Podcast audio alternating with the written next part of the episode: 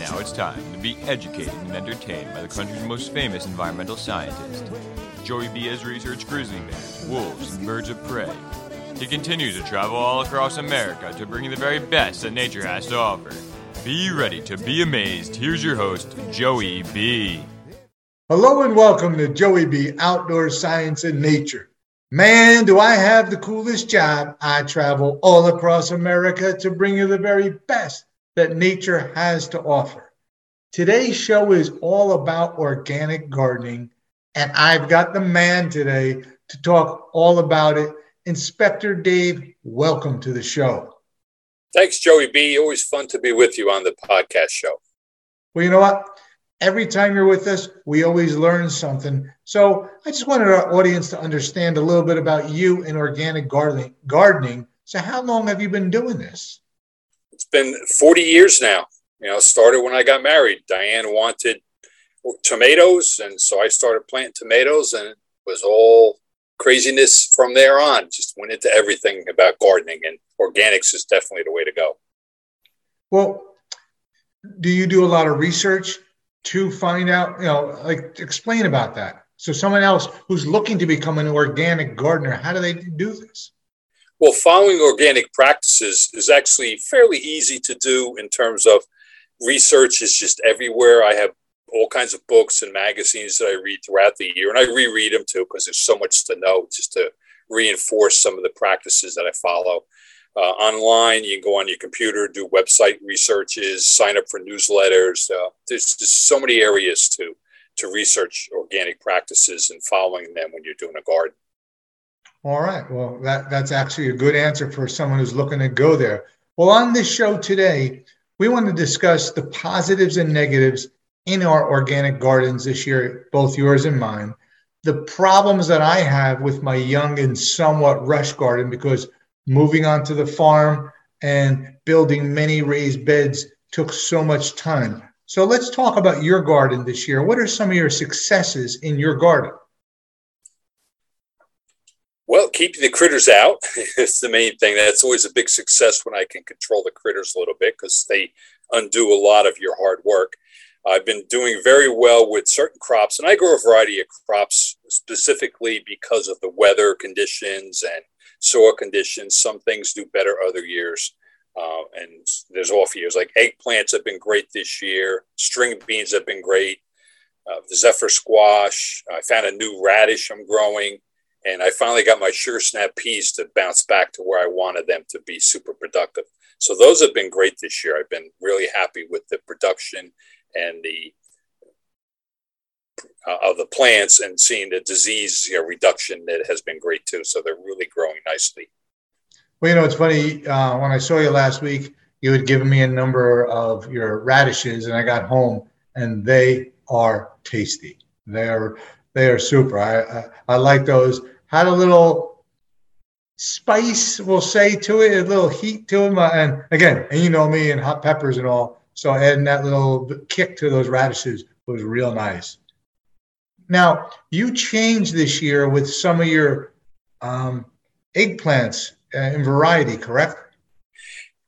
Yes, this year there was a, a, problem with eggplant with my supplier that I normally get them from. So I, I, went locally and I went to two different nurseries and I bought twice as many eggplants as I normally buy because I was unsure what I was going to get. And it turns out all six plants took off tremendously. I have a, a um, Asian long, they call it, and those are doing spectacular. And it was supposed to be Italian little fingers, but I think they were mismarked because they don't look like Italian little fingers. I just picked them small. Eggplants can be picked as soon as the skin is shiny. That means they're able to be picked. So you can pick them in any size that you want. You don't have to let them go to be humongous eggplants. And that's that's a great uh, tip for everyone just looking for the shiny eggplant. And do you notice a difference in taste from like uh, the money makers, the millionaires that you're used to growing. Those are two, by the way, for our listening audience, those are two other varieties of eggplants. Well, the money maker was always the top eggplant. That always got the best reviews from people that I shared them with and uh, with myself. The the Asian longs are good. Um, it's just the shape of them. I think some people, depending on how they process them, some people stuff them, some people slice them and make eggplant Parmesan. So there's different reasons. It's more the shape, I guess, of the flavor. Eggplant itself isn't super flavorful. It's all the things you cook it with that add the flavor to it. Yeah, well, you know what? I and this is from uh, cousin Jimmy Toots, you know well.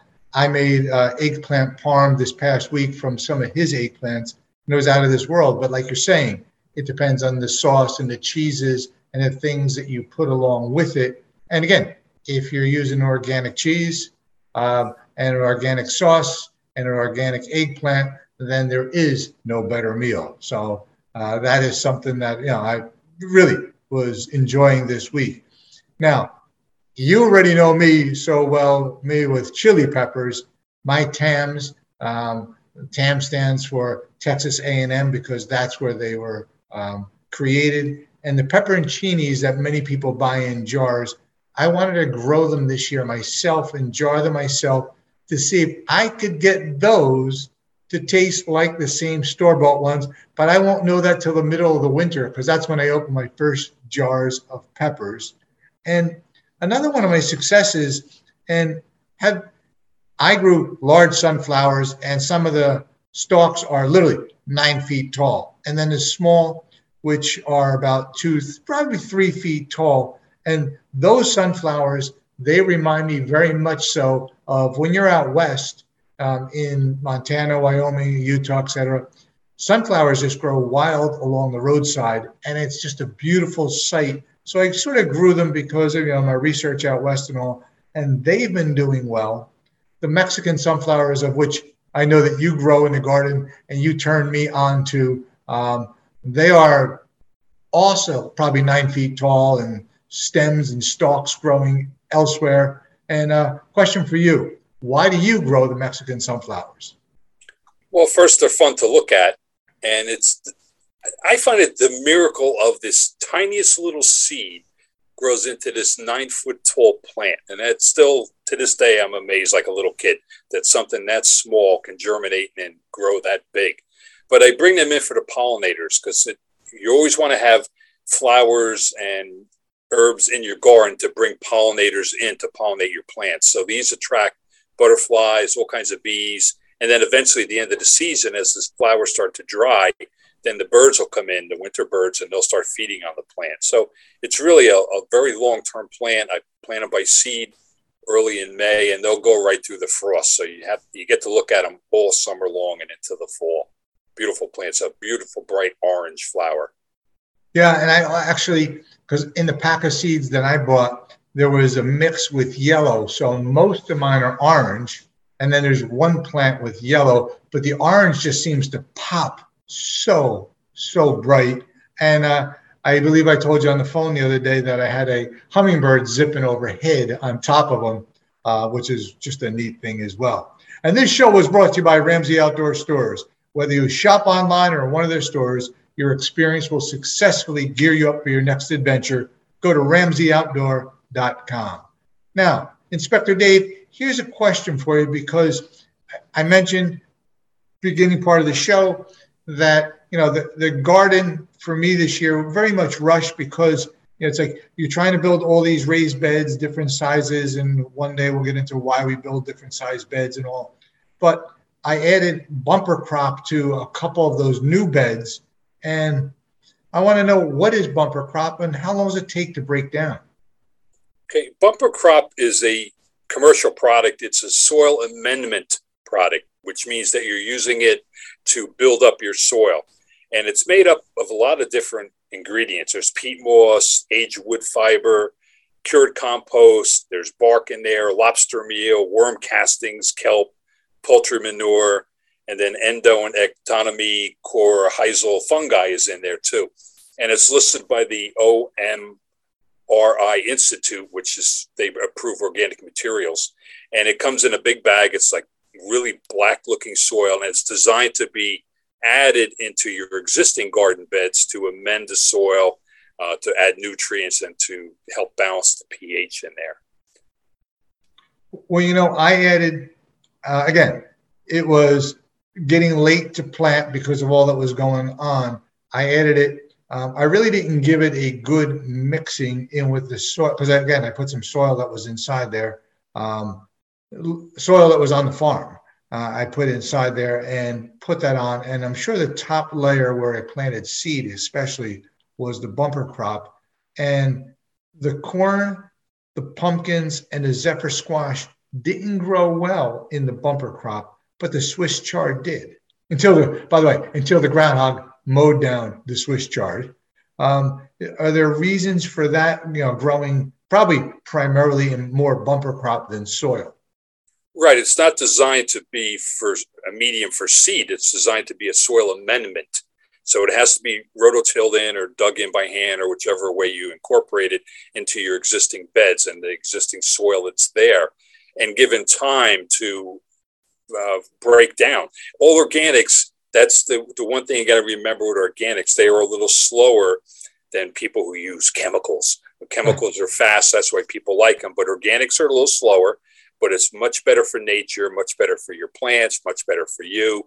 So whenever you're using things, whether it's bumper crop or other materials such as soil amendments, you have to give them time to work their way in and break down and, and find their, their balance within the soil.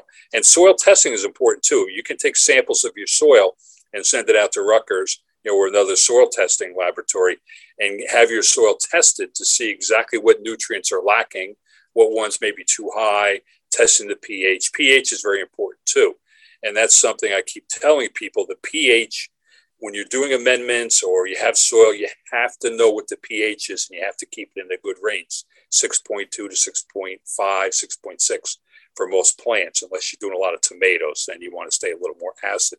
But the pH, that can take time for that to rebalance too. So you want to make sure that you you know what you're working with on the soil. You can't just I'm going to add all this, dig it in, and then I'm going to plant, and I'm going to have the the most super crops in the world. It doesn't work that way. You have to be a little more scientific about it. Well, I think, uh, especially me being a scientist, it was a little less scientific, but again, it had to do with the time element there. And uh, one of the things that grew well, and you already know that I can't have lots of fruits and vegetables with a lot of acid in them. Um, so I can't have many tomatoes, but I grew the variety Big Boy this year. They did well. And let me tell you, there is nothing better tasting than a garden tomato. And I'll share this story with you because we were uh, going out biking as a family, came back to my home, and Gabby said to me, because I said, actually, people were there. Uh, we were about to eat, and I said, This is the first tomato of the season. Let's cut it up so we can all enjoy it. And Gabby said, What's the difference between a garden tomato and a store bought tomato? And like it was almost like every adult in the room was going, Wait, whoa, whoa, whoa, whoa. Because, you know, I guess she's used to tomatoes in salsa or something like that instead of just biting into a garden tomato. What's your thought about garden tomatoes? Well, the, the secret to garden tomatoes is first you're controlling the environment you're growing it in, uh, picking the type of plant that you have had good experience with, hopefully, or reads well in the magazine when you're picking your plants. And it's the the ripening, the vine ripening. I mean, you're leaving the tomato or the fruit on there right to the very end, so it's getting the maximum amount of, of juiciness and flavor and nutrition because it's vine ripened. That's what really what it's all about. You can't have vine ripened in the store generally because they would spoil before you would have a chance to ship them and buy them. Yeah, well, well you know what? And I, I mentioned this before we went on uh, to record here. I had a hornworm on yesterday on the tomato plant. It's the first one that I found. Um, so we had to take him off that plant. Now, the problem I've been running into this year is with the mighty groundhog. Had this problem um, on my former home uh, near your property, and he loves, and I know this, he loves purple cone flowers. Like I used to have the front of my home just adorned in purple cone flowers, which happens to be my favorite perennial flower. Um, I put some in the garden this year. He mowed those down. I was surprised he loves marigolds. And I had some beautiful, I planted from seed I had some small marigolds, um, you know, small variety of the flower itself, but the plants were two two and a half feet tall, and he mowed them down. I was surprised at that. Have you had any problems with that? Well, I do a lot of critter control here. I keep an electric shock fence on the perimeter of my garden And then the outer yard is also fenced in with chain link and bushes and gates. So I have good intrusion protection on the yard and then really heavy duty uh, around the garden itself with the shock fence. So that keeps them at bay there. They don't even really come into the yard. I rarely see a groundhog in the yard anymore because there's, you know, they got a bad taste, of, or bet not a taste, but they got a shock from the fence, and they don't really find anything that they want to eat. They want to eat the good stuff, the same stuff we like to eat. Marigolds is interesting because generally you plant those as deterrents. Uh, plus, they attract bees and, and other pollinators too. But generally, marigolds are pretty resistant to critter attack. But you never know. You get certain critters that just develop a taste for something for some reason or a variety that you have. Uh, but you, you got to be willing to do combat if you're going to have a garden with the critters. And that's what being a farmer is all about. Oh yeah, oh, you know something. But this also being a drought year, sometimes critters were looking for moisture will just bite onto a plant because you know there's moisture inside that plant too. So you may be just saying, "Hey, I need a little bit extra H2O," and that's a way of getting it. So I have another question. Um, my millionaire eggplant last year got bombarded by Japanese beetles, and I have the Japanese beetle traps, and you know was able to. This year there was a number of insects on them, and I really couldn't catch the insect, but there was always tiny small holes in the leaves. What would be your um, ideas on how to prevent that from happening? Well, the main thing is to keep healthy plants because unhealthy plants attract you know bad bugs and stuff so and the healthier the plant is the more it can outgrow any damages that may occur. You're always going to get some damage to a plant. You won't have a, a plant that's totally pest free uh, i had a lot of scale on mine this year. Those are tiny little like white flies and you'd right. walk by and just be this cloud of things coming around. So some sticky traps near there uh, help to control them a little bit. And then i also thought about i do the copper soap spray as a fungicide and mildewcide and all that to protect the plants and it feeds the plants. But it's also got the soap component in it, which can help break down the skin of, of these pests and I can control them. So I sprayed them a few times. And the, the eggplants, my plants are like six foot tall now. This is the craziest year I've ever had for eggplants. A little kelp uh, on the foliar feeding. That's another thing you can do too, because you can change the taste of the leaves maybe with the kelp according to the books. So a, a kelp foliar spray, you know, can also be uh, a good way to help control some of these pests on there. All right, and thank you for that. Now, have you had any specific problems in your garden this year? Well, because it's been so dry and hot, the, the rating of the tomatoes by birds and chipmunks and whoever else looking for moisture has been extreme this year. I have netting over the tomatoes now too, but there's still something getting in there. Um, so I lose about half my tomatoes this year. But you know, that's with the drought that we're having, that's kind of understood. And then the way the weather was this year, the early part of the season was uh, kind of cool, very wet, so very cloudy. So the early crops that need a lot of sun, and most plants need six to eight hours of sun a day, they were very slow. And then the plants that came out a little later, because I stagger my crops, you know, I do succession planting on pretty much everything. So the later version of the corn, let's say the beans, they did better than the early versions because they had more sunshine. And as long as we were able to keep them watered, and I had the irrigation system with the gravity barrels and the subsurface irrigation, so I was able to keep my water um, pretty leveled in this garden this year. And then I have the, the mulches that I use, the colored mulches they keep the moisture in the soil. So I've been able to keep a decent amount of moisture in there for the later blooming crops here, and they're producing the corn is really spectacular. Now the ears are just like something out of a, a picture book. They're so beautiful to look at.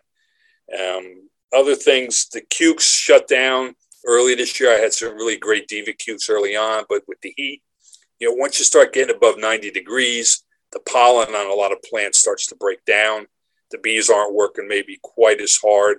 I mean, they're working, but they're we're not getting good pollination on the plants. So you, I did find that my cuke shut down, um, and then the early corn. To, peppers this year were I did take a couple of my plants out because they had disease. Uh, my neighbors had the same problem. They had a lot of. I think there's a problem with the pepper plants this year. So the only thing I have growing is sweet banana peppers. uh, they're still doing okay. And hornworms, when you're looking for hornworms, going back to them, because they can be hard to find because they're green and blend in well, look for little black pellets on, on your plant, like on the leaves. That's hornworm poop. And they'll be right above that. It's a good way to, to track them if you want to look for them. Uh, that's actually very interesting. And since the last week when I stopped by and beekeeper Jim was on your property, so before we close out this show, I was amazed. How much honey did beekeeper Jim take out of your hive? I got over 40 pounds of honey out of my hive. Now, I, I was just like, again, and I've known Jim, so of you, for a long time, great beekeeper. And I had no idea that um, from one hive, he can actually harvest that, that much honey. And he recognizes that he's got to leave some so that the bees have enough honey to survive on for the wintertime too. So there really is more than that. I was pretty amazed at that. That was pretty neat. Yes, yeah, he's been happy. Um, the hot weather, the bees actually like it hot because the nectar flows a little more freely, so they can work a little faster doing their little job in there, converting all their pollen and nectar and all that into honeys stores and all that. So he's been having a pretty good year. Just got to control the hive beetles and the esophageal mites, the usual things, and worry about people with their pesticides and all that. There's still tons of pressure on the honeybees, you know, so we got to do our part to keep organic areas available for them so that they, at least they have a, a healthy zone to be in. Absolutely.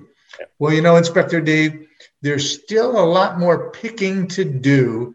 Uh, this season will roll on.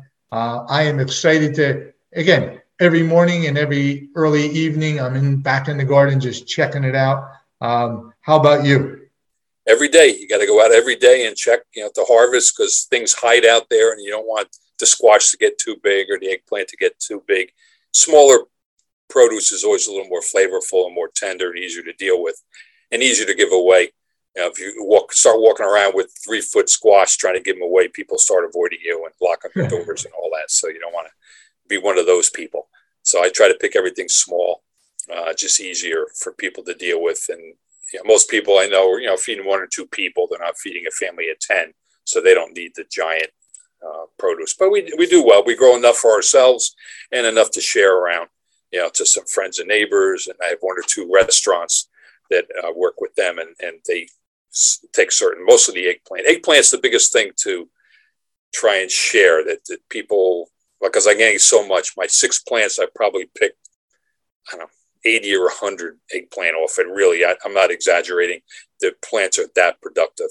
You know, and again, I pick them small so the plants keep going. See, the more you pick, the more the plant will keep producing because it's going to try and make more seed and more fruit to try and perpetuate itself. So the smaller you pick your your vegetables, the more production you will continue to get, you know, out of the plant. No, and and, and I'm agreeing with you on what you just said. Um, I was out there early this morning and I picked crazy amounts of tams, crazy amounts of pepperoncinis, besides bell peppers and tomatoes, etc., um, that are ready now for a jarring afternoon today. So uh, I will be going on that. So, Inspector Dave, I just wanted to thank you because every time you're on this show, you impart some knowledge. We learn something from you. And when I say something, it's many things from you. So, thank you for being on the show today. Well, thanks for having me, and thanks for keeping this venue going so we can share our information and our experiences with uh, other people, either new gardeners or gardeners that have been doing it for years. There's always something to learn. I'm still learning too after that's what life is about life is about learning uh, absolutely until next time enjoy life's adventures you can follow all of my adventures online at joeyb.tv that's j-o-e-y-b-e.tv and a very special thank you to the men and women of our armed forces for keeping us free and for our police and firefighters for keeping us safe. May god bless america. Until next time this is joey b. Enjoy life's adventures